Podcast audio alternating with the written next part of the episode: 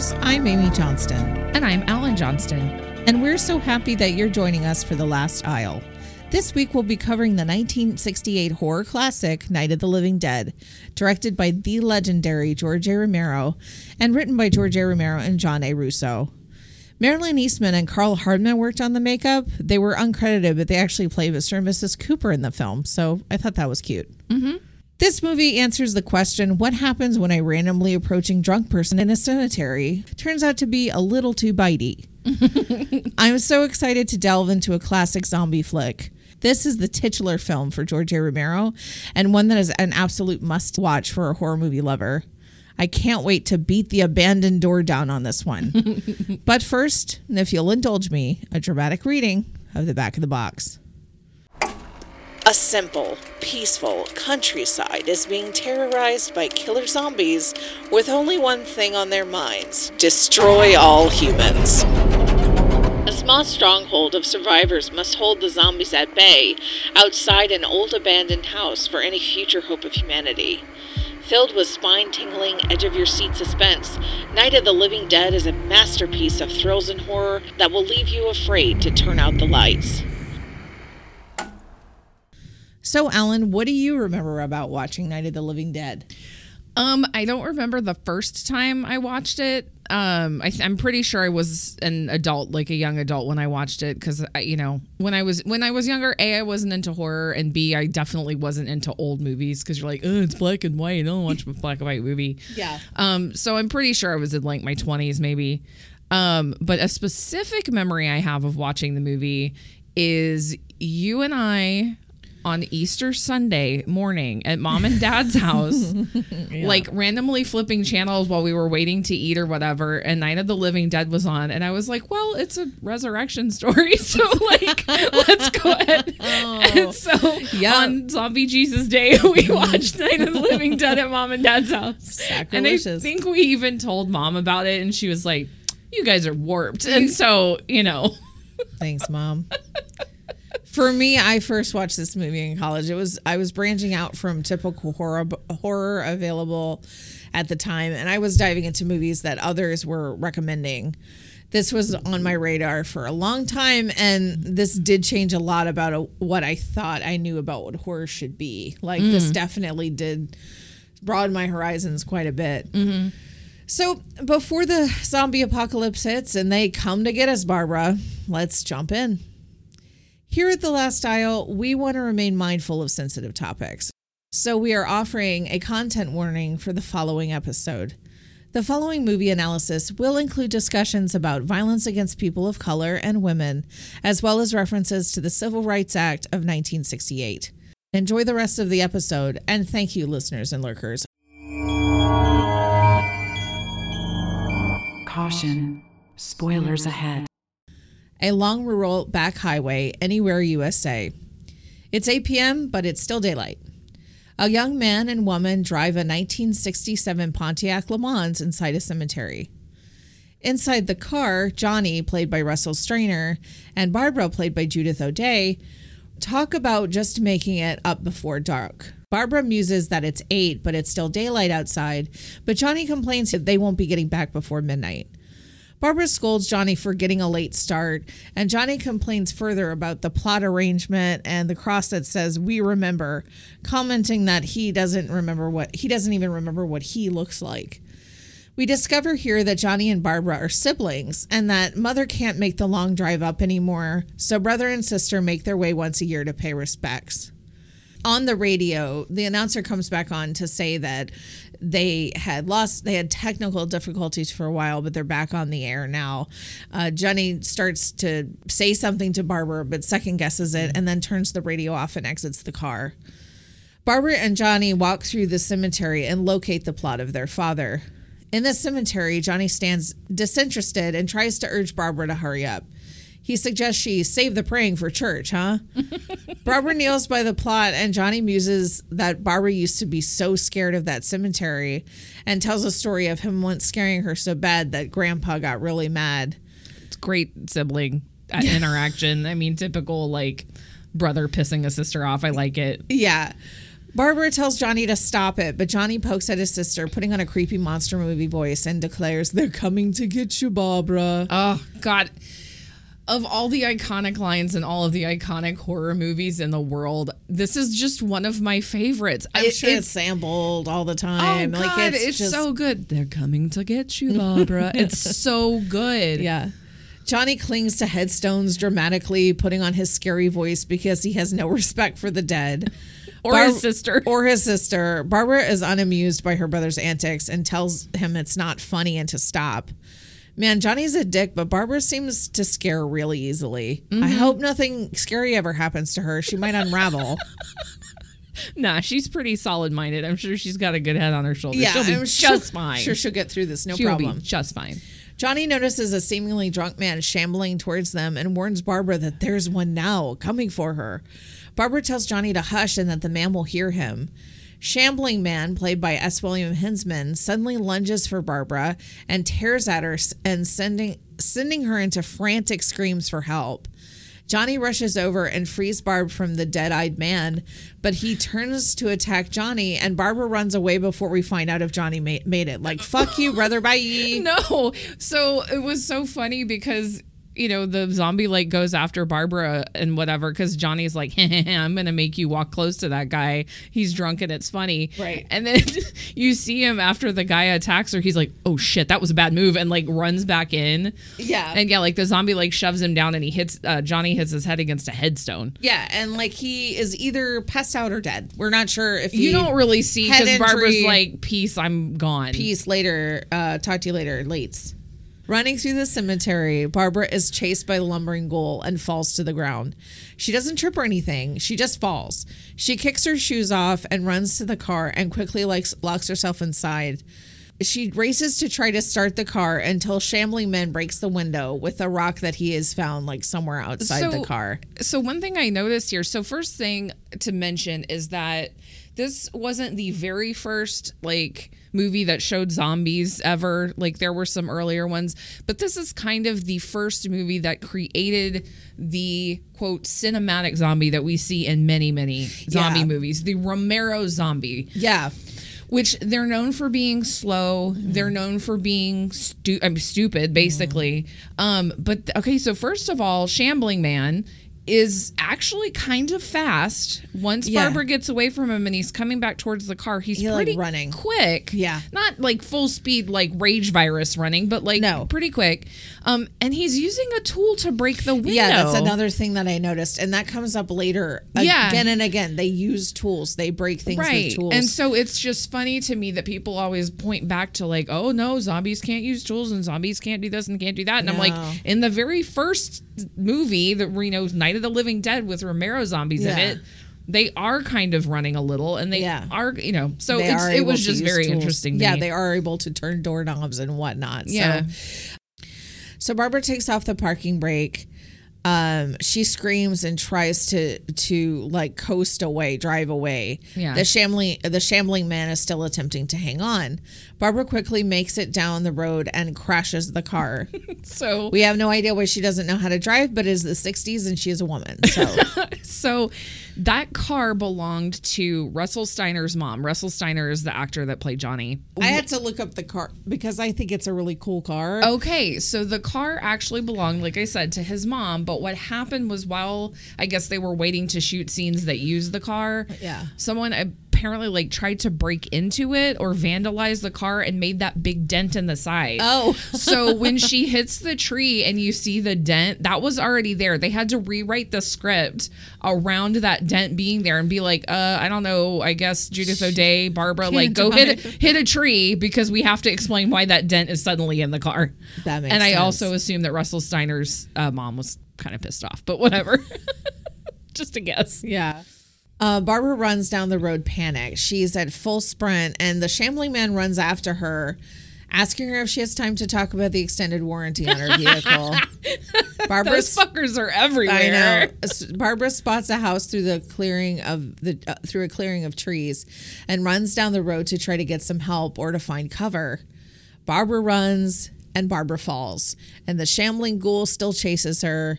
And I think this is a good time for you to make reference of a sketch from Kids in the Hall. Oh my god. So when she, when you said the part earlier about her throwing the shoes and when I first saw it, all I could think about is the sketch from Kids in the Hall where they make the biggest fun of this movie, and you see um Dave Foley as Barbara or like as the, you know, lead female whatever and running away from these zombies that are just shambling behind him and like oh, he keeps taking his shoes off and throwing them It's Kevin McDonald and who's the- Scott Thompson, and one's like a crossing guard, and the other one's like right. a milkman or something. And they have this little like song, and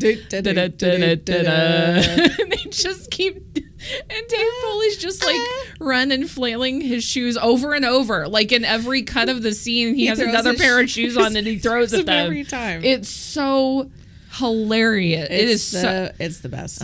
It made this movie more enjoyable just to It know does. that sketch existed. It was so great. So Barbara hides and looks terrified as the totally chill and not fast at all lumbering zombie kind of slow chill stumbles in her general direction. He's just kind of like making my way. Um, just saying, she probably could have fast walked at best and still be fine. Well, except here's the thing. She would have had a bigger distance between them, except she's like the queen of throwing herself around. I like know. every time she goes to peek around a corner, she doesn't just like slow peek, she like throws her head out from around the corner and like throws her head behind a gas pump and like thro- it's very 1960s dramatic and and I kind of love the shit out of it. Yeah. She sees, uh, she heads up to the house and she finally makes her way in. She tries to knock on, she, again, like she, yeah, she leans against a, a gas pump and then she falls again and jumps up and runs around the corner, makes her way into, like, I think the, ba- in through the kitchen of Yeah. this house. So she enters through the kitchen, walks through the dining and living room. The house looks lived in, but no one appears to be there. Entering the next uh, room, the music goes bah wah bah as Barbara displays shock and fear. We get an unnecessary focus zoom on dead animal heads mounted on the wall. It I- actually makes me laugh every time I see it because I'm like, why? Why? Well, I mean, I get I don't know. She's But- terrified of the I thought- carnage. I thought this the- was Night of the Living Dead, not Psycho. Like, what's with all the taxidermied animals? I don't know. Um, Barbara checks the window and sees the poor lonely lonely shamble zombie still wandering outside. Barbara checks the phone and realizes there's no service. She checks the window again, and it is now dark outside. And Shamble Man is no longer lonely. He found Shamble zombie buddies. Aw, yay! Oh, he made a friend. Barbara doesn't appreciate the nuances of zombie friendship, however, and she recoils in horror and flees from the window. Barbara slowly climbs up the stairs and discovers a really glo- gross dead human with like not much face left. no. She screams and runs and falls against the stairs and she busts out the front door and is blinded by some asshole's high beams. Oh, a guy. a man approaches the door but isn't a zombie. Ben, played by Duane Jones, swiftly pulls Barbara back inside and begins to make work of checking around the house. Ben tells Barbara not to worry about the guy outside, that he can handle them. He then mentions that the truck he was driving is out of gas, and he noticed there was a pump outside and then asks Barbara if there's a key. Barbara doesn't respond, but does manage to hug herself and not say words. As soon as Ben shows up, she goes like full 1960s useless female. She's Yeah. completely n- like nonverbal. Yeah. She's just like she was doing okay for herself. Yep. You know, we watched her run from the cemetery, make it to the house, make her way in. She grabbed a knife from a drawer. Yep. Like she was checking around and then a guy shows up and she's like, "Thank God I do not have to use my brain anymore. I hate it. yeah. I hate it." So Ben huffs and runs over to check the phone, stating he's sure she probably already tried that. He continues to sweep the house and finally asks Barbara if she lives there. She says nothing but looks towards the stairwell. Ben follows her gaze and follows the steps until he finally sees the dead person lying there. He then suggests survival prepping. They have to get out of there and maybe they should find some food. Barbara appears to be unraveling. The dead drippy goo might have done it for me too because she gets tripped on by by blood glue goo from like The, the, the, the upstairs. yeah. Ben gathers supplies and Barbara wand- wanders and is and asks him what's happening. Ben suggests I'll be a minute, but Barbara demands to know what's happening. Like he's like, bitch, I don't fucking know. what's happening? I just met you. I just got here. Yeah, outside some asshole thug zombie breaks the headlight on Ben's truck. What the fuck, bro? There's Well, see- always see, there's always one. People are kicking it on the lawn, enjoying a shamble, and some fuckwad gets a hold my beer woo about it and breaks some property. Well, and like what like I said earlier, first of all they're using tools, but second of all like why break a headlight? You know, we we find out later that there's, you know, certain things they're frightened of, but light isn't one of them, I don't think. well, they're afraid of fire. Fire, maybe right, light, but not light. And so like why break whatever. It's Just fine. destroying property. Ben tries to get a handle on the two zombies outside. Are there any more? He can handle those, but he needs to know if there are any others outside. Barbara screams. She doesn't know right in right directly in Ben's face, and that's and, and that's fucking rude. you don't scream in a stranger's face. You don't scream in a you, stranger's don't- you shouldn't scream in anyone's face, Right. but I get that she's scared, but stop spitting on this dude that's clearly trying to help you out right now. Barbara is unraveling. Ben lets her throw herself into the onto the nearby couch and wail dramatically what's happening while he tries to deal with well everything else. Outside, headlight zombie breaks the other headlight. Jeez, he does not like lights. Maybe that's important. Whatever. I think he just likes fucking shit up. He's a rebel ghoul. He doesn't play by the rules. oh lord.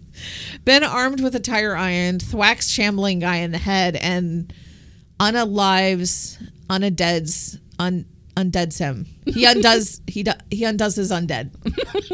As the tire as he tire irons, a ghoul approaches from behind and Ben beats him down too. One of the ghouls sneaks in the house as Barbara unravels some more. Not sure which one, but it was probably Headlight Zombie. He already broke property. He probably wants to raid the fridge and blow up the toilet too. Cherry bomb. Ben quickly moves Barbara off the couch before the ghoul can approach and uh, slow dance with Ben because it's very like he doesn't. It's not a fight.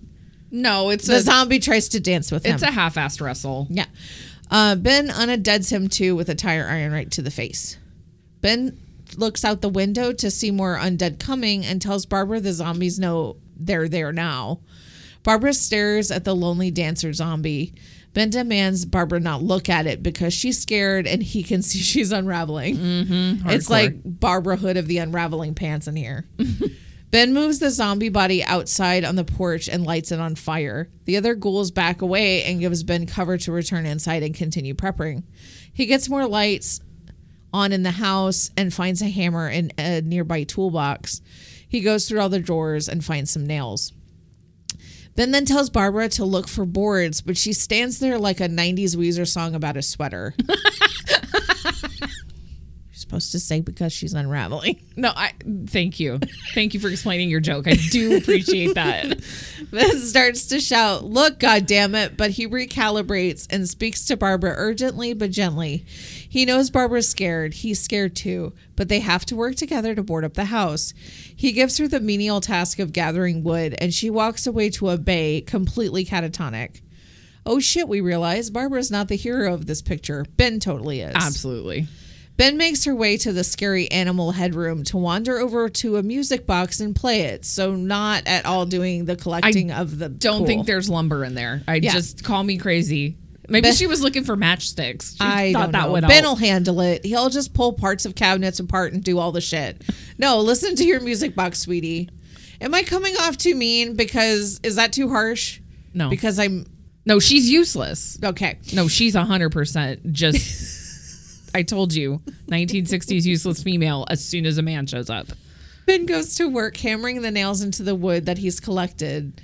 Barbara, oh no, look at Barbara who wanders over to the fireplace and manages to pick up a few little sticks to nail us in tight. she goes over to Ben to help him hold a door up so he can hammer it against the window to reinforce them.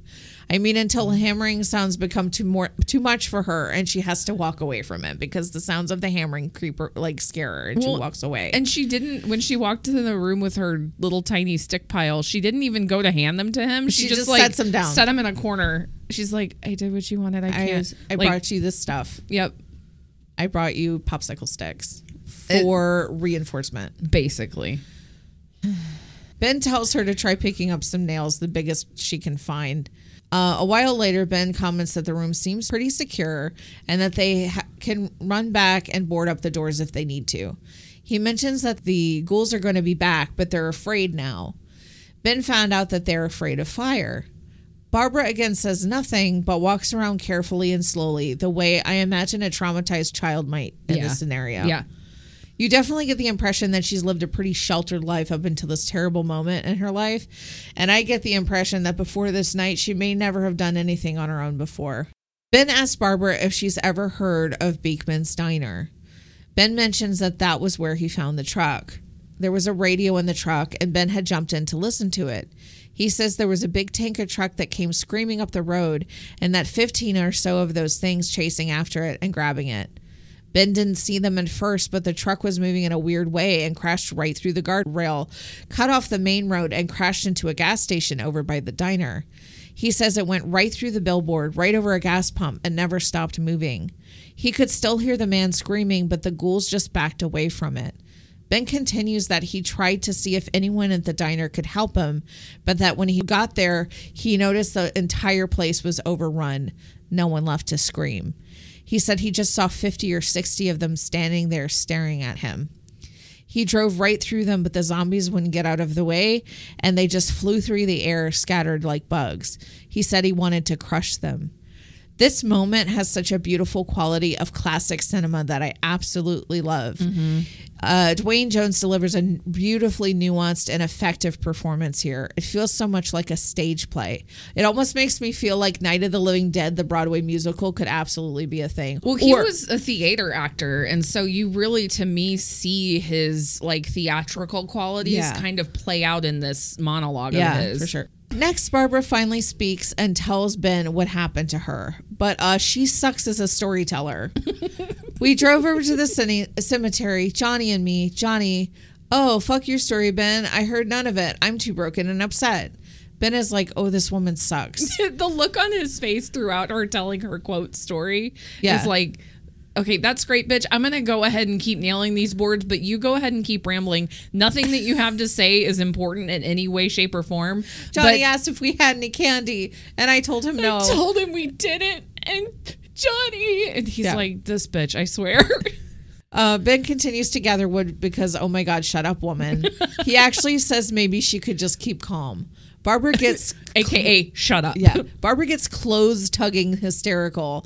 And he grabbed me and he ripped at me and ripped at my clothes. And I screamed, Johnny. And Bed's all like, could you just calm it down?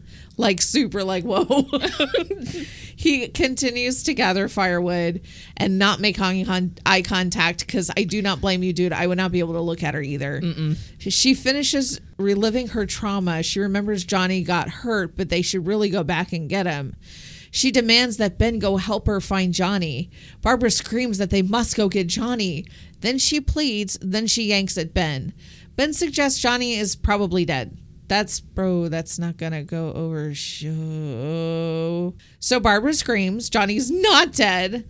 She grabs her, Ben grabs her to try to calm her down. She hits him, he hits her, she faints. Oh, thank God. So this scene, um, first of all, this part of Ben was originally written for uh, Ben was originally written to be like a tr- just a truck driver guy. Um, when Duane Jones read for the part, they really liked his delivery. They really liked him. They had not written the role for a black man. And you have to remember in 1968, we were at the height of the civil rights movement. Um, so this is Ben's basically one of the first black male leads in a movie. Um, Romero didn't care. He's like, no, B- Duane Jones, perfect for this part, whatever. So when Duane Jones read the script and saw the scene where he had to hit Barbara, he kind of told George Romero, like, I don't know that this is going to play to audiences Right. In a good way. A black you know? hitting a white woman? Yeah, No. like it's not. And and Romero's like, nah, man, like it's gonna be fine. Don't worry about it. And years later, Romero said, you know, I really should have listened to him more. I don't know that there was a lot of backlash to that scene. There was really more backlash to the the gore. I Yeah. mean, the horror. Um, but Romero said, you know, I I kind of didn't listen to his perspective, and I probably should have. Um, I'm not sure when Duane Jones passed, but it was kind of before this movie reached the absolute cult classic status that it has now. And, Yeah. you know, it's a shame that he didn't get to see what this movie became to the genre. Right. So Ben turns on the radio and turns into a radio station that promises to stay on the air day and night. They're pulling their resources through an emergency network to be able to report what the fuck has been going on out there. I added the fuck. uh, stay in your homes behind locked doors, shelter in place. Yeah, yeah, yeah. I'm doing. I'm endlessly shelter in place. No problem. What next? Eat snacks? Check. Shelter, eat, cry, pee a little. It's all on your list. So apparently, according to the radio that continues to play as Ben prepares for the next wave of chaos, there is an epidemic of mass murder being committed by, and I quote, a virtual army of unidentified assassins. I love this line. Assassins. They don't know any of the reasons for the slayings. They seem to be happening everywhere. The radio continues that they basically don't know what's motivating the kills. They don't know who, if anyone is looking into it, and they don't know shit. They don't know shit is fucked and shelter in place. Yep, got it. I will eat snacks and not talk to dead-eyed trans people. Got it. Ben quickly makes a torch out of what appears to be a table leg and heads outside to light a chair on fire. Can we just say shout out to the table leg because that is the weapon that is in my bedroom currently right now. Yes, that is the weapon of That choice. is my home defense weapon. And I'm not even exaggerating a little No. bit. It's a table leg that has pegs in it, to like metal pegs Two in it. giant, like, I don't know, five inch screws that like stick out of it to screw the table part tabletop to the leg. And it, the table was broken. And so I just kept the leg. That bitch and is did she walk one downstairs one night carrying that table leg because I was doing dishes overnight too late? Yes, I yes, she heard a did. noise. She heard a noise and she almost came beat my brain in. I'm just saying, shout out the table leg. It made me feel safer. I'm not really sure of the motivation here other than I just heard a bunch of shit on the radio, scared the shit out of me, and I'm not sure what else to do. So I'm gonna light this chair on fire. I don't know. and like hopefully those fuckers back up. It seems grim though. Like I don't really understand why he lights the chair on fire, but the only thing I can imagine is he heard a bunch of crap. He's like, I don't know what to do, and he lights the chair on fire. The ghouls on the when all lawn. else fails, just a Yeah. little arson. The ghouls on the uh, lawn fire bad, a la like Phil Hartman, Aw. away fr- away from the fire chair. One guy actually yells "gra." Ben Ben heads back inside. He does. He goes "ah." Uh, ben he- heads back inside to finish fortifying the house with boards. The camera shot lingers on random on a random cellar door. I'm sure it won't come back. Barbara wakes up to uh, just as Ben is finishing up nailing the house down, so I'm glad she was a big help. Ben smokes and goes through the closet where he finds a shotgun, achievement unlocked, Yay. and a shoebox with shells. Ben heads back to the living room where Barbara quietly listens to the radio. Ben tells her he found a gun and bullets and hands her some shoes for her feet. That's so sweet. He loads a gun and tries to make Barbara feel better. Barbara is catatonic. Mm-hmm. Ben's all, I'm not sure if you can hear me. I'm gonna go upstairs. I'll be back down to reinforce shit and gank zombies and whatnot, and I'll totally hear them. So no, you no need to come get me, and I'll be back late. Mm, bye. I'm paraphrasing. You just sit there and be useless. Um, he's very sweet to her, actually. He tries to reassure her that he'll come protect her, and we're supposed to love him, and we do. like, I, love him. Yes. The radio tells Barbara that the zombies eat people now, so that's a fun new thing she just learned today. the door opens, and two guys come up from the cellar, scaring the shit out of Barbara. Uh, yeah. She's- Where the fuck were you guys? in, in the cellar door. She comes, um, she screams. Ben comes down to help her and notices the two men, Harry Cooper, played by Karl Hardman, and Tom, played by Keith Wayne. The men realize there's a radio on and head over to tune in. Ben uh, asks how long they've been down there because he could have used the help. Cooper says he thought he could hear screams, but he didn't know what was going on. Ben destroys Cooper's logic with, You just said you couldn't hear anything down there, and now you said it sounded like the place had been ripped apart. Because Tom's like, I don't know, we couldn't really hear. But Cooper's like, But it sounded like the place was ripped apart. And Ben, not off to the, not off to a great start with No. Ben, who Well- is like, mm, seems to be pretty like no bullshit at this point. He's just trying to survive. No, Ben is in like let's handle shit mode, and Cooper is like toxic masculinity personified. If toxic masculinity was a guy, it is this this guy. guy. Yeah. Yeah. Cooper tries to take over as immediate leader and makes everyone and to make everyone go downstairs. Yeah, that's not happening, Bo. Didn't you tune in last week? A basement is the perfect place to throw gasoline down and light everyone Thank on fire. you. Thank That's you. like totally th- a thing an Aussie from sur- of survivalist group taught me. So She said, "No, don't go into the basement. you'll be sitting. They'll ducks. just pour gasoline down and light a match." That's what she said. And I, listened to Aussies from survivalist groups. Hashtag I'm with Aaron. Tom tries to see it from both sides, so he's our dipl- our diplomatic fence sitter. Cooper is determined to go back down to the cellar. We find out the things, the ghouls, were strong enough to turn over his car, and that his and him and his wife and child are downstairs. Oh yeah, and the kids hurt. Yeah, mm, side eye. Hard side eye. Horror movie 101. Someone mentions that they or someone they know has an injury. Nope. Cellar fire idea. Let's do the fucking cellar fire. This was the first zombie movie. They hadn't learned it yet.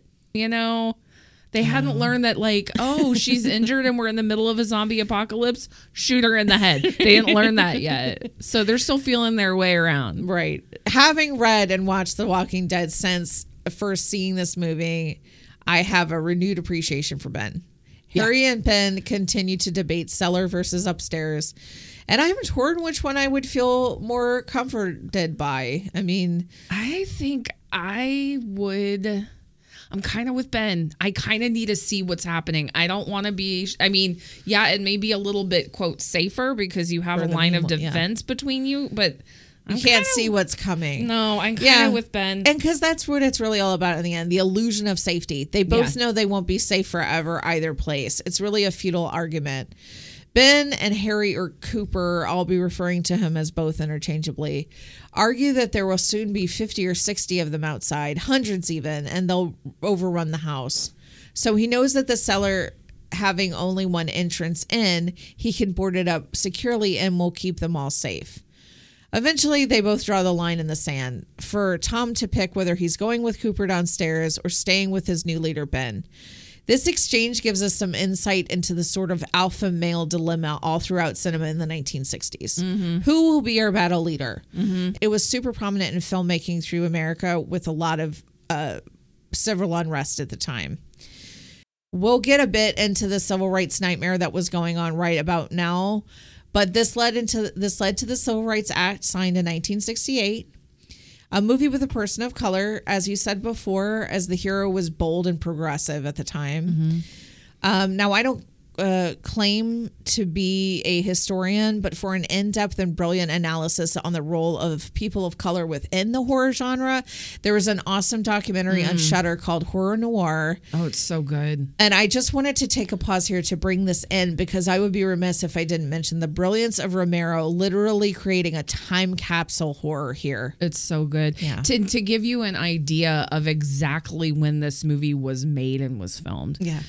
when Russo and Romero finished it up and got the print of the movie, they threw it in the trunk in Pittsburgh, where because they made the movie in Pennsylvania. They were like, "We're driving all night to New York. We're gonna go shop it around. We'll see if anybody else show the movie." Yeah. On that trip, the news broke that Martin Luther King had been assassinated. so that is, I wow, mean, that yeah. is that shows you exactly where we were in time right then. Yeah. Yeah. Very important uh, movie. Tom takes a glance um, out of one of the boarded up windows and mentions that there are about eight or 10 of them out there now. Ben concedes that that's more than there were before. And as he goes to point out that there's more in the back too, Hans comes shooting through a gap between the boards on one of the windows and grabs him. Tom run Tom runs to help and grabs one of the useless sticks that Barbara collected from earlier. Thanks, Barbara. That was a big help. So, see, she's not totally useless. Tom needed those there so he could repl- repeatedly whack at the wax rendering one of the zombies outside made. Dick move, man. It looked just like zombie hands that he was that he broke apart No, it was. It was like a wax um rendering. rendering of a hand that they like shove through the crack and he like thwacks it with the little stick and the little fingers come off. Yeah. It worked. I Yeah. mean, for 1968 it was pretty cool. Ben peers back outside to see the Burning Man Dead Man Festival of the Damn. It's fully un- is fully underway. There's a bunch of people, a bunch of zombies now. We got naked dead, big dead, little dead, dead that climb on rocks, or rather dead that nervously hug trees. oh no, she's having a bad trip. Where is her MDMA buddy? There's this one woman who is just like grasping a tree and seems scared. One of the zombies. Mm-hmm. Yeah. I don't know, man. If I was suddenly dead and then suddenly not, I might be a little freaked But out. she's too. with friends. She's at the zombie she's at the zombie music festival. There's no music. I know it sucks. It's not I didn't say it was a good music festival. Just a it's a silent rave. I was silent for that. Yeah.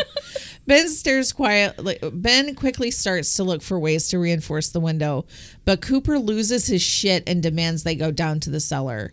He calls Ben crazy that the zombies will soon be there, and we get what kind of guy we're dealing with here. This man has to. This is a man that has to keep his head down. The world's unfair vibes oh, are all over him. Yes. Ben tells Cooper to go downstairs in his damn cellar, but Ben is hanging on to everything upstairs, and that includes the radio and the food. He mm-hmm. says he's fighting for what's in here, and Harry insists that Ben must be insane and demands that they have a right. Oh, do you, bro? Oh God. Ben's had it and asked Tom's asked Tom what's up. Like, get the fence post out of your mouth and pick a side. Tom haws and hems. Cooper pleads with Ben that he has a kid and she can't handle the noise. Ben's like, sorry you're so dumb. Sucks that your daughter has a dumb dad and tells him that he can be the boss in the cellar and Ben is the boss upstairs. Yes, Ben. Oh, Captain, my Captain. Tom pleads that with Cooper's help, they can reinforce the upstairs quicker. But Cooper, but Coop cuts him off and growl, growling, "My ha- with my help!" Like he's so. Oh, he's Ben tells Tom that Harry's made up his mind and just man, just let the man go. Just let him go. But Tom asks Cooper to wait. Instead of going with Cooper downstairs, which I totally expected him to do, Tom brings Judy up, played by Judith Ridley. It's like a little awe moment, like little Tommy took stand.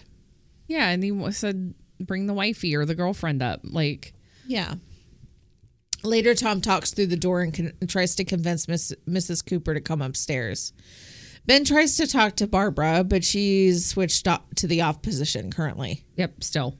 In the cellar, Cooper finishes nailing up the boards, closing them into the cellar. He mentions they are secured down there now, and Helen Cooper, played by Marilyn Eastman, inquires about Tom and Judy. Cooper says that they can stay up there. He spits out the words. You get the idea that this man feels emasculated in some way, and he's holding on to his man of the house authority by some kind of invisible thread. I don't know if this was just like par for the course in the 60s. I think I mean. I think we saw it a lot in movies. I call but, it like, I call it like Willy Loman syndrome. It's like Yeah. the it's like death of a salesman. Like it's the, world is of the- against him. And We're right. Yeah. I'm so persecuted all the time. I feel like, I don't know. I feel like we hear that nowadays. Something about like white men and Man's rights is nothing. Um, he mentions that there were two other people up there, a man and a woman, referring to Ben and Barbara. Helen looks over a girl girl about nine or ten lying unconscious on a table. She tells Harry that they could hear the screaming. Harry loudly and angrily lights a cigarette and says, Let him stay up there. He says, We'll see who's right. Helen then asks if it's important for him to be right, but then changes the subject because marital tension? because I have a feeling that she's seen him. All he needs in life is to be vindicated. Yeah. And Cooper loves all he does is likes to throw shit and point angrily because every time he lights a cigarette with a match, he flings that fucking match on the floor and he points angrily and he I'm like, dude, calm, cal- you want Barbara to calm down. Little Cooper needs to calm his ass down Incensed. constantly. Constantly I mean, incensed. fear. I get it. I'd be freaked out too, but like This is not, it's down. not reading as fear as much as it's reading as incensed. Um, Helen gets furious when she realizes that Harry boarded them up in a room where there's a when there's a radio upstairs. What did it say? She demands. Harry backpedals and says they know nothing yet.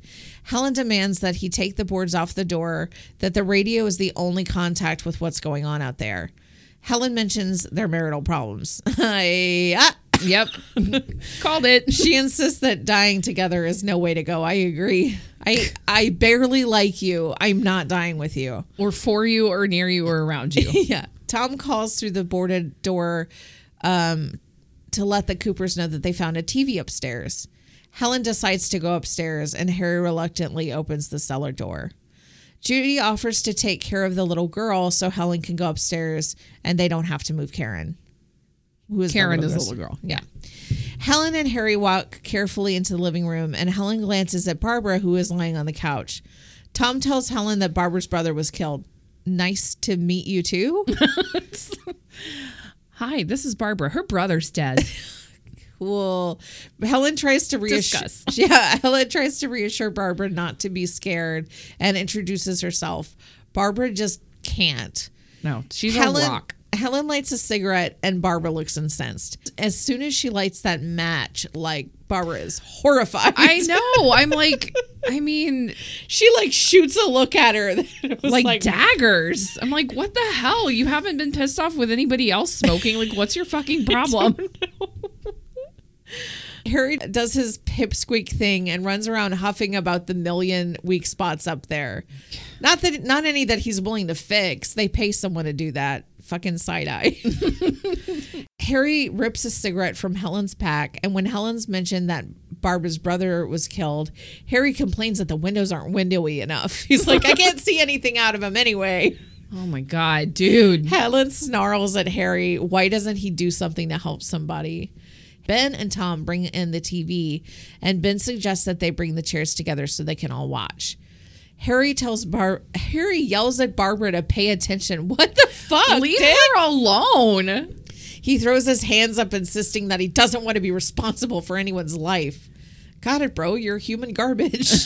Whatever. Like, shut the fuck up, dude. Helen tries to ask if she can do anything, but Ben cuts her off, telling Cooper he doesn't want to hear from him anymore. She's like, Is there anything I can do to help? And Ben's like, Fuck you, Cooper. Shut the fuck up. Oh my god. And I'm kind of Helen in the situation. I'm like, I'm so uncomfortable. And I. well, don't- especially I'm when not you, with him. Especially right, especially when you know that your partner is being the dick in this situation, and you're like. It's like you want to look at the other person and be like, I don't claim them. I Like this know, is this is. I'm so sorry. Right. Ben continues that if he stays upstairs, he's going to take orders from Ben, and that includes leaving the girl alone. Tom announces that the TV is on, and they adjust the rabbit ears until they get a signal. Harry immediately yells at the TV. Ben tells Harry to shut up, dude. Yeah, we're I trying would to have listen. accident- I would have accidentally shot uh, Cooper already so many times. Well, I'm Like, just saying, Ben had no problem slapping Barbara in the face. Where's that action with Cooper? How about a nice cold slap? Yeah. the TV confirms this is not all a result of mass hysteria. Persons that have recently died are returning to life, unburied dead. Newly dead people eating people. That's the basic gist. The newscaster, played by Charles Craig, continues that initially they were advised to sh- shelter in place, but that there's a new course of action. He mentions that there are rescue stations from the National Guard all around the country, and that the broadcasting in the lo- in local areas will provide a list of places in the area. this guy was actually a newscaster on a local Pittsburgh station that they got to do. Oh my god! Really? Yeah. He, I think they said, and I'd have to, I'd have to um, look it up again to confirm, but I think I read that he was like, um, he kind of like hosted like little horror movie show, like Oh, you know how like back in the day they had Yeah. it was almost like public access is now, Like but he, feature? yeah, like Saturday night or whatever it was. Um, but Russo and Romero, before they got their start in feature film, they used to do like industrial film, like safety type Oh my film. god! That's I like would what. love to see any of those. Yes, and so a lot of the people that are in the movie, like um, I think the guy that played the shambling man, he was actually credited as a producer because he gave them like 300 bucks to make this movie. Oh my god! Um, That's so but it, it's all people they kind of knew from their Oh time as like industrial filmmakers. This um I unironically, just as a little aside, I unironically like industrial. No, me too. That's why I get so excited whenever we see like riff, RiffTrax, tracks. put out like a new like 1940s, 50s, and 60s like educational video. Oh, my oh god, Especially I if love it. it's about grooming or cleanliness or like dating. social anything. Social anything. Oh, it's the best. Yeah, but anyway, so the, and I let me say this right now. Night of the Living Dead is a super duper classic. We are not even going to scratch the surface of all of the research, oh, all Oh, God. of the notes, oh, all God, of the no. trivia. No. So please understand if you're coming to this episode with an idea that you're going to get the biggest in depth deep dive on this movie possible, I'm so sorry to say you're in the wrong place. No. We are doing this basically from a spot of what we feel about the movie. No, I know I should have said this two- earlier, we're- but yeah, we're two 40 year old something, 40 something year old goofballs who just want to goofball about movies. yes. And that's what this is. but please, this is a fascinating movie. This is an absolute high point for the Classic. genre. It is a jumping off point for Yeah. future zombie movies. Go read about it. It- Yes. The newscaster says to find your way through to your location as soon as possible. Ben mentions that they have the truck if they can just get some gas and they uh, they can get out of there. Tom mentions there's a pump out by the shed and Ben tells him he knows he just needs to get it unlocked. The newscaster continues that leaders convening between members of cabinet, joint chiefs of staff, the president, the FBI, and the CIA, oh, is that all? are holding a meeting at the White House. And it has not and they've not produced any information. It also says, why are there space experts being consulted about earthbound problems? Go Yeah, ahead. they they mentioned that NASA is involved. Like, Yeah. what in the hell? This is a part I did not remember. Yeah. It says recent Explorer satellite shot to Venus was coming back down to Earth but never got there because the NASA space scientists destroyed it when they discovered it was carrying a mysteri- mysteriously high levels of radiation. I did not remember this part of the movie at all. That there was like a potential space level Or of involvement. radiation, Yeah, no, yeah. I forgot all of that. Good God. Then he reveals that he doesn't actually know if that caused the shit. He just is like, he just poses it by speculating wildly. So he, we are actually right on track with where, uh, we started with the zombie origin theory. Yeah. Like we don't. So I'm We so- still don't know. Yeah. we still don't know. So I'm so glad like we wasted time to listen to all of that. Ben turns to Bob and tells him that that that they've gotten all that they need to know, and the best they can do, the best bet is to get out of there. Tom and Harry are still glued to the TV, where a reporter and company run after two of the scientists coming from the White House meeting. One of the doctors seemed to be a little chattier than the other doctor, who is reticent to get um, into the level of radiation and whether or not it has caused what seems to be happening now. Ben suggests that they really need to get out of there now. He reflects action over scared inaction. I'm sad to admit I'm scared. I'm scared in action. Mm. I know that about myself, but I really can't say how I'd react in a people eating people situation. But I'm pretty sure I'd fall into line with Ben. I'd probably want to do whatever I could to help Ben out because he seems to know what he's doing, even if I he doesn't. feel like I would be somewhere between Ben and Barbara, somewhere in, and definitely would not be Cooper. I'm like, oh, I'm sorry, you have an idea. Sounds good to me. How can I assist? Does this apocalypse require uh, require plastic yarn made from grocery bags? Because if so, I can maybe do that. I could paint you a picture. I could. I could. I can crochet. Do I we have time to crochet? I could write a contract for the zombies to quit. That's about all I could do. Oh no. Helen suggests heading to the rescue station for her daughter Karen, um, and that they might be able to find finally get some medical supplies. Tom talks about how him and Judy got there and that they knew about the house and found the old dead lady upstairs. On the news, a medical professional advises that anyone who has sustained any type of injury should, should seek immediate medical attention. Aha, see? Mm-hmm. How bad has your kid been hurt? Ben asks. He sends Helen down to check on the kid. On the news, the caster is now talking about holy shit, reanimated elephants? I missed that this rewatch. I didn't. You hear didn't hear that? No, I missed Yeah, he's talking about how like just ele- elephants randomly started coming back to life and like lifting their trunks and shit. well, that's, the fucking movie I want to see. Where's that movie? yeah. So that is Night of the Living Jumbo is something Yeah. I did I did not know Honestly, I needed to watch. If you watch the movie just listening to the newscasting, the radio stuff, Oh, it's pretty great. good gems in there. Um, Helen re-enters the cellar to switch with Judy. Karen Cooper, played by Kyra Schon, says she hurts. Meanwhile, the newscast says burn the bodies. Bodies must be burned immediately so dead people won't come back.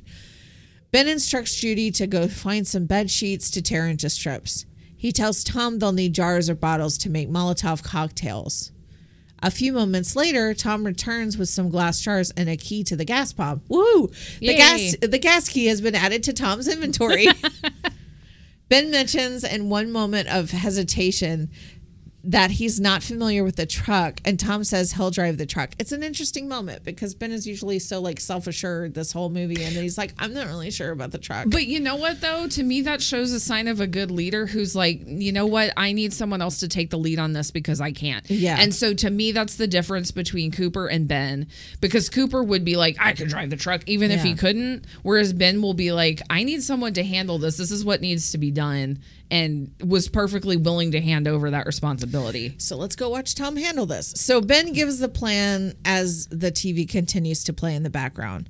Tom and Ben will get into the truck and pull uh pull it as close as possible to the door. Harry will be tasked with throwing Molotov cocktails from the window um, from the second floor as a diversion. Tom and Judy have a disjointed conversation as he tries to get her up and move. Judy wants to call her parents. She's not sure about things. She doesn't seem to have a clear understanding of reality. Honest- Usually, she's just a little spaced. This this scene though, I mean, though it's kind of a romance scene in the middle of a horror movie, they are really adorably sweet because he's mm-hmm. like, "You always have a smile for me," and as she kind of hugs him for reassurance, he's like, "Give me a smile." Like Yeah. it's it's kind of a sweet little moment, you know. Which I don't know. I feel like movies from the '60s all needed that like sweet mo- Yeah. moment. Which So I shouldn't say that Tom reminds Judy how dumb she was the last time that they had to flee and they had to like go back to get her because of the big flood. I didn't say she was smart. I said they're sweet. Judy hugs him and says she just doesn't want him to go out there. That's all. They kiss. The flute solo is lovely. The next scene, Ben tries to get Barbara moving. Ben tells Barbara that they can leave. Barbara's all, oh, I'd like to leave. She's Yes. a talking fucking rock at this point. It's like, you, ma'am, I'm so sorry. Your furniture. Could you just please just just don't? Stand, stand up, stand, pick her up, take her out. ben and Tom quickly begin to remove boards uh, from the door that they're exiting. Tom stops to stare at Judy for too long. Ben has his torch table leg again and tells Harry to get ready to open the window and to launch Molotov cocktails. Ben gives the signal. Cooper flings the Molotov cocktails down below to achieve a big lawn fire, and the ghouls are not happy with the pyrotechnics. I don't know. I fucking quit. This is the most useful Cooper's been through the whole movie, by the way. I'm like, he's actually listening to Ben and doing something useful. you go. Like, way to be. Yeah. The dead say gra. Tom and Ben make a run for it. Judy panic runs outside. Ben ushers her in the car and holds off the zombies with his trusty table leg torch. Harry struggles to see the chaos outside, and sh- and the shot switches to the trio backing away in the truck, with one of the ghouls holding on and being dragged behind. He's like, "Oh, don't leave me." They make it over to the gas pump. Ben sets down the torch in the grass to keep the flame pointed towards the zombies Okay, gaining on them. Dude, but you're near a gas pump. So please do not put open flames on the ground near a gas pump. I'm sure it'll be fine, though. I'm sure it'll be fine. Nothing bad is going to happen at all. Nope. Tom can't get the keys to the work, so Ben does that, which means Tom spaz sprays the goddamn gas all over the place before Ben can say, Watch out for the torch. And then it goes up. The gas is alight from the Oh, grass yeah. where the torch was, all the way to the tire where Ben sprayed it. Oh my God. and Tom. now the car's on fire. Oh my God, Tom. You had one job. Ben casually goes over to put out put out the small flame, which Tom might have helped with, and it would have been fine. But he panics, jumps in the car, yells, "We got to get away from the pump!" and decides to drive more oxygen right up into the truck fire that is now creeping all the way up to the bed of the truck and the back of the windshield. Dude, Baller move. Just a baller move. It was fine. It wasn't that bad. It was like a line of gasoline, and he was like starting to stomp it out. No, I know. I and saw had him. both of them work to just like stomp it out, it would have been okay. See, I blame all this on Judy because if she had not gotten into the truck, Tom wouldn't have been so desperate to protect her little dum dum butt. know. And then Tom jumps out of the car once they get close to the house again and tells Judy that they gotta get out of there. Well, yeah, dude, now that you incinerated your only ride, we do. Judy gets trapped in the car and whispers, whispers that her jacket's caught and blows up to death.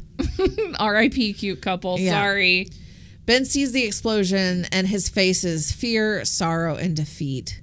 Cooper watches from the window and appears to draw some conclusions that he's probably going to loudly declare later. Ben fights off the walkers and makes his way back to the house. But Cooper won't let Ben in and turns to go to back to the cellar. Ben screams for Cooper to let him in. Harry just ducks behind the doorway and Ben badass one foot door kicks the fucking thing open. Mm-hmm. It is oh, it's iconic. Ben and Cooper rush to bar the door shut. Then, when that's settled, Ben beats the ever loving f- crap out of Cooper because he was going to let him die out there and fuck this guy. And he doesn't just punch him in the face once; like he kind of wails on him. Yeah. And for some reason, when I when I saw this scene, I just remembered the quote from Scrubs where Kelso tells Doctor Cox, he's like, "It's a certain point you're just beating up an old man." so I was like, "Okay, okay, okay, Ben, I get it. He's a dick. He almost let you die, but like, you're good now." The breaks, bro. You might still need his help, and maybe a few punches will get him to come around to your way of thinking, but like, don't kill him. Outside, the walkers eat Judy barbecue. I wrote. I wrote Rudy Tooty roasted Judy. oh, that's better. no, it's terrible, but I couldn't help it. no, I like it. It's better. So, since you have a um, fascination with stage food, Yes. did, did you look up what they were eating? I don't know. I was doing the script, so I didn't look up anything like that. they were eating ham covered in chocolate sauce. oh, to get the kind of meat look and the blood look. And uh, Romero said that, you know, at a certain point, they didn't have to quite put as much makeup on the zombies as they thought they would have to because they were all green from eating Oh, this I nasty bet. shit. Oh, ba- poor baby angels. Ben thinks that's pretty gross and like holds his stomach and walks away from the window. But it's Burning Man. Okay, I'm done. I'm not gonna. Helen says that there's supposed to be another broadcast at three in ten minutes. Barbara says, "Oh, only ten minutes? Well, we can leave then. We'd better get going. It's ten minutes to three. She's Thank you, Captain Stopwatch. Like, she's just, God, she's just, yeah, she's useless. She is useless. Ben looks Ben loads his gun and thinks about shooting Barbara. Or at least I am. They talk about where they can go to get a car. Helen says that they were just trying to get to a motel before dark. When Ben asks her if the car that she'd been driving that the ghouls turned over is still able to drive or if she remembers how to get to it. Helen says she thinks it was pretty far away. Seems like they ran. Cooper chimes in that it's at least a mile and forget it. Ben asks what happens what happened to the kid. Harry says that a zombie attacked her and bit her on the arm. Uh, okay, Ben, I'm gonna need that shotgun two seconds and I'll be right back. Don't worry about anything you hear from the cellar. It's just I'm, I'm, gonna just target practicing. I'm gonna practicing. go test the ammunition on a right in small child. right into Karen's head. Ben suggests that zombies might carry disease. Yeah, yeah. That's yep. Cooper looks out the window to see a zombie eating barbecue chicken, which I No, guess it's now ham. it's chocolate covered ham. and Harry says, "Good lord." On the news bulletin at three, the reporter says that there is a mobilized search and destroy operation on the ghouls. That a posse of boys with shotguns and trucks, and led by one Chief McClelland, played by George Kosana, uh, that gives hardcore Commissioner Bull Connor energy. He's fantastic though. He's fantastic, but like given what was going on at the time and like there's Yes. some fucking parallels with him and Bull Connor and it's like, oh God, oh God, okay, okay. No, I get, but I'm just saying in this role because I'm trying to focus on the role. Right, right. He is. I don't know. I and I I couldn't find enough about him, enough out about him in time for the podcast, but. He seems like he's improving. Like he's he's such a it sounds so natural. He's that's what I'm saying. It doesn't sound like acting. It sounds No. like they were like, I don't know, um, here's the gist and go. And Yeah. he he did great. I Like, believed him as a, hundred as the percent. as the chief of uh, police. Or if, yeah, if, yeah, If they would have yanked him right out of a precinct, I'd have been like, Yep, that sounds right. That tracks. Right now, what we see is a bunch of white dudes carrying shotguns with police. McClellan says that they were able to handle smart, small groups of the walkers or ghouls pretty easily and blast them all down. When the reporter asks what to do if someone runs into one of these things, McClellan, man, he says, shoot him in the head, beat him or burn him. They go up pretty, pretty easy. And when asked if they are slow moving, Chief says, yeah, they're dead. They're all messed up. That's what I'm saying. It seems like they were like, I don't know, man. Here's the gist, and he's like, uh, they're all messed up. Like he didn't know what else to say. It just it works so well in this movie, though. It's so great. Just after this interview, the lights go out. Ben asks if there's a fuse box in the cellar. Harry uh, says he thinks so. And when Ben is out of earshot, Harry tells Helen that he's got to get that gun. Of course, he's got to get the gun. Slowly but surely, the ghouls armed with rocks and sticks on Ju- and Judy's femur, I'm assuming, beat down the walls of the house and eventually break through one of the boards on one of the windows. Ben holds it back in place with a shotgun in hand and yells for Harry to help. Helen stands by the door and kind of Vanna White touches the wood board. She's helping. She's just like, there's a here's Let's see about a pinky finger's amount of pressure on this board against a horde of zombies. We're safe. right. Ben finally drops the gun and holds the board in place. Harry quickly grabs the gun and yells for Helen to get downstairs. Ben and Harry wrestle for the gun, and Ben gets the gun back and shoots Harry. And no one blames it at all. Blames him at all because fuck you, Harry. Mm-hmm. Ben leaves Helen to fend for herself and runs out of the room. Harry falls, stumbles down the cellar stairs holding his gut. He makes it to he just makes it to his daughter and dies. So bye Harry and it looks like also bye bye Helen. But wait, could it be? Barbara finally jumps into action and gets Helen away from them. For some reason Helen couldn't take the 5 steps forward by herself.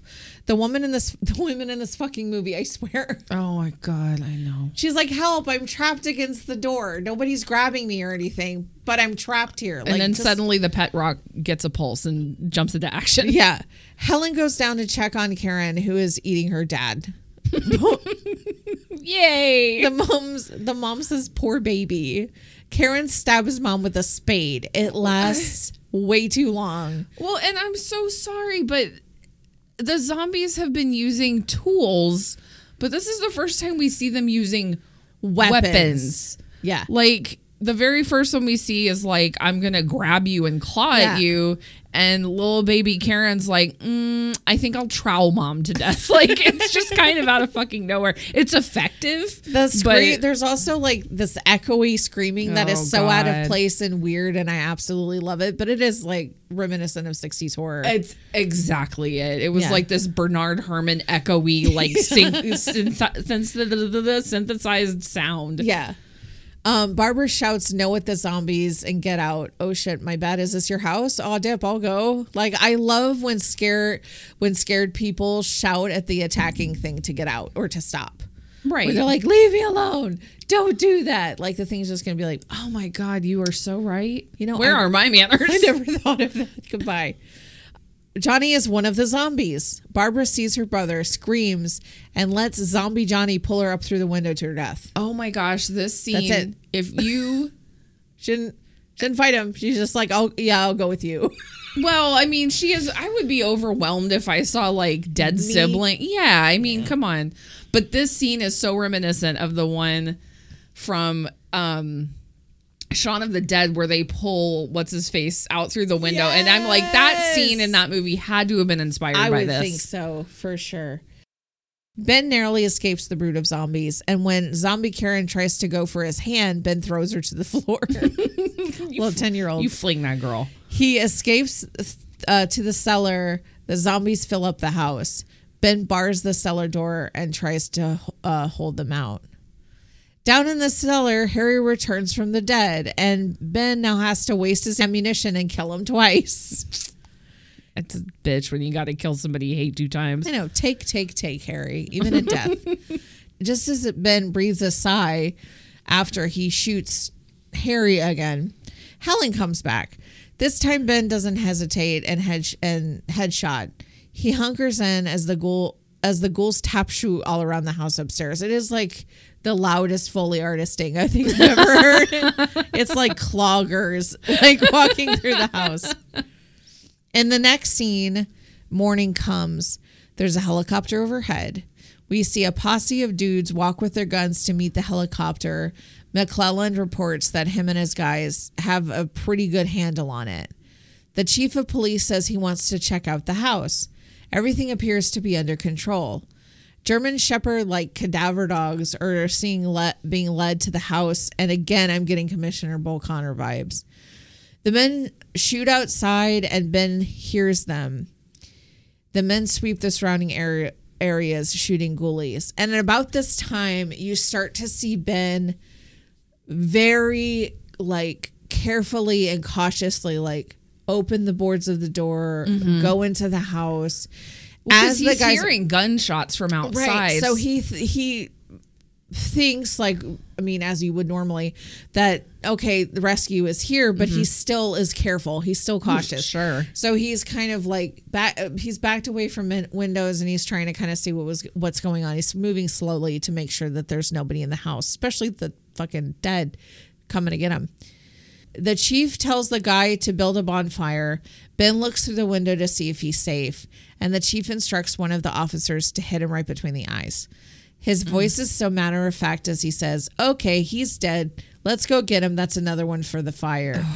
Credits begin to run over the eerie sound of the chief giving orders and still photos of Ben's dead body. The fucking end, sort of. We get these eerie shots of men moving Ben's body with meat hooks, the mm. sounds of helicopters overhead, dogs barking in the background. Our hero gets no escape. The movie, woof, over. Oh, That's it. Bleak, bleak, bleak, Bleak. ending. So, my sister, what did you think of Night of Living Dead? I it's hard to say I enjoy this movie. I don't dislike it. I I, I don't dislike it. Um it is so clear after watching other zombie entertainment, you know, Yeah. movies, TV, whatever. It is so clear that this is the foundation of any kind of like undead horror Right. um you know one sad thing that one maybe the saddest thing to me i think about this movie when they were they had quite a few names for night of the living dead before that's what they settled on. Um they were night of anubis was one because anubis was the god of mummification in egyptian religion they were like well people aren't really going to know what that is Yeah. then they kind of settled on Night of the Flesh Eaters, which is you hear them mention flesh eaters a couple times on like the newscasts in the movie or whatever. They had decided on it. They had gotten the title cards ready. It was all good to go. They found out that there was another movie just called Flesh Eaters. Uh, You know, I, I don't know when it had been released or anything, but they're like, okay, we're going to have to change the name again. We'll change it to Night of the Living Dead. So they had to redo the title cards. Yeah. Unfortunately, at the time, the law was that if you wanted to copyright claim a movie, you had to put the copyright claim on your title card. When they changed the title from Night of the Flesh Eaters, which contained the copyright claim, and changed it to Night of the Living Dead, they left that off. This movie is in public domain now because the movie did not have a copyright claim at the time, and so it was just assumed to be in the public domain. That no longer applies. That's rough Um, stuff. so that is why you can find this movie everywhere, Anywhere. anywhere, on YouTube, on Tubi, on every streaming service that exists, pretty much. Yeah. Um, and it's so sad to me that this masterpiece of Romero's his di- directorial debut of a feature film. It, it, he did his estate. I, I mean, like he didn't see anything from it because of the you know because it's in public domain. Um, luckily, Luckily, he, went, on, to make yeah. tons of other cool shit. Oh yes, absolutely. Became an absolute just master of the genre, especially in you know zombies. And there are things. movies that I will have to go see of his that I haven't even seen yet, like Day Absolutely. of, Day of the Dead. There's Day of the Dead. There's Dawn of the Dead. Um, I don't think I've ever seen the original Dawn of the Dead. I've seen the remake, yeah, so that's one that I'd like to go watch. yeah. Um, Um, so again, to say I love this movie as a piece of entertainment, it's like I super enjoy it. Hard. It's hard for me to say that, but. I respect the absolute hell out of this movie for Yeah. what it did for the genre. I love George Romero. Yeah. Um, I could sit here and spout more trivia about this movie all day. There's so much to get into. there's a lot out and there. to me, because if you look at a movie and you see how much trivia, you know, exists around it and how many deep dives have done on it, that kind of speaks to either how absolutely fantastic it it is or absolutely horrible Yeah. it is. Because nobody really deep dives a movie that's like, eh, that was pretty good. Yeah. It's either like, holy shit, this is the pinnacle of entertainment, Yeah. or oh my god, dear lord, how did this get made? yeah. Um, so good movie, entertained by it. Again, watching it this time, I saw, you know, where there were obvious homages paid to this movie in other horror movies that I enjoy and other, you know, pieces of entertainment I enjoy. But it it's a good time. I'll definitely watch it again. Yeah. You know, it's not one that I'm gonna like watch a bunch, but I'm definitely gonna watch Every it again. Every Easter. Every Easter. what about you? Um, well, yeah, I honestly have to say that like this movie did did change me when I first saw it because I really wasn't I really hadn't looked into much black and white horror. I know that sounds like okay, that's not a genre, but like Yeah. if it Things was before black a certain time. Right. Things that were black and white. I was like, man, I don't know. But like, I remember around that time in college, I watched this. I watched Freaks for the first time. There Mm-hmm. are others that are black and white movies that are like really, um, really classic up there. Like, this is the gold standard for Yeah. this type of movie. And I fell in love with this one. I fell in love with it because there's some goofy moments. Barbara, you absolutely just want to like, thr you want to just throw her out of the house many times. I'll shoot line up right times. behind Ben to slap her in the face. I mean, um, but then there's fantastic moments because Ben is just such a strong hero. It's gut wrenching because of the end because Ben never gets his never gets his like rescue. He gets murdered before he ever gets a chance to just be like, all right, cool, I'm safe. And that is just, I mean, you're gutted at the end Absolutely. but it was so effective. I remember the first time I saw. I mean, I I sat there jaw drop at the end of this movie the first time I saw it because I was like, "Holy shocking They- shit!" they I killed the not- hero, yeah. I did not see that fucking coming. Mm-hmm. So, um, that said, how many days do you think you'll rent this for? I mean, technically, I guess I don't have to rent it since it's in the public domain, but Oh my god! um no, seriously, I think on like I said, as a piece of entertainment, my score is a little lower, but this earns so many extra points for being what it is, for being the example of zombie cinema, you know, that is like you said, it's the gold standard. Um, so I think for me, I would rent this one for about eight and a half days. Oh, It's- oh, we're getting a half decimal here now. No, I've done halves Half, that's before. right. You have. That's I've done true. halves before. You have done halves. Um, but yeah, it's it's. I mean, I I can't give it a seven. I can't give it even an eight. I almost want to give it a nine. I'm not quite there, but like, it's just too classic Yeah. Plus, you know, like I said, we watched it on Easter Sunday, and I'll always, Yeah. I'll always have that hilarious memory. Sure. So there's nostalgia around it a little bit. Um, this is a 10 out of 10 for me. Nice. Absolutely. I mean, this is definitely one that I'm like, nope, it's an important movie. It's a big movie. Mm-hmm. It's a classic movie. George, it is a labor of love. You can Oh, tell God, that he poured he poured his heart into it. I love that the makeup was done by two of the actors that worked on the movie. Um, I have a little note about makeup that I completely forgot. oh yeah, T- yeah. Tell me things. do you know who who Romero wanted to do makeup on this movie? No. Tom Savini. Of course he did. Tom Savini, unfortunately, at the time was in Vietnam as a as a war photographer, and he, you know, Savini went on to use a lot of that in his later makeups, and of course worked with Romero on many many things Yeah. afterwards. But yeah, I was just like, oh, Savini. couldn't get Savini, so we had He got Miss- him later. Mr. and Mrs. Cooper did the makeup. Yes, and that's they pretty did. fun. Um, so I, I just I think because of all of those things, because of the story, because of the tales, because of the hi- behind the scenes stuff, because it was a black and white movie that you completely forget com- you completely forget that it's black and white Mm-hmm. halfway through the movie. It's a stage play in movie form. Yeah. It's uh it's a bottle episode. It's a there's Yep. everything about this movie that I'm like it ticks this box, it ticks this box, it ticks this box for me.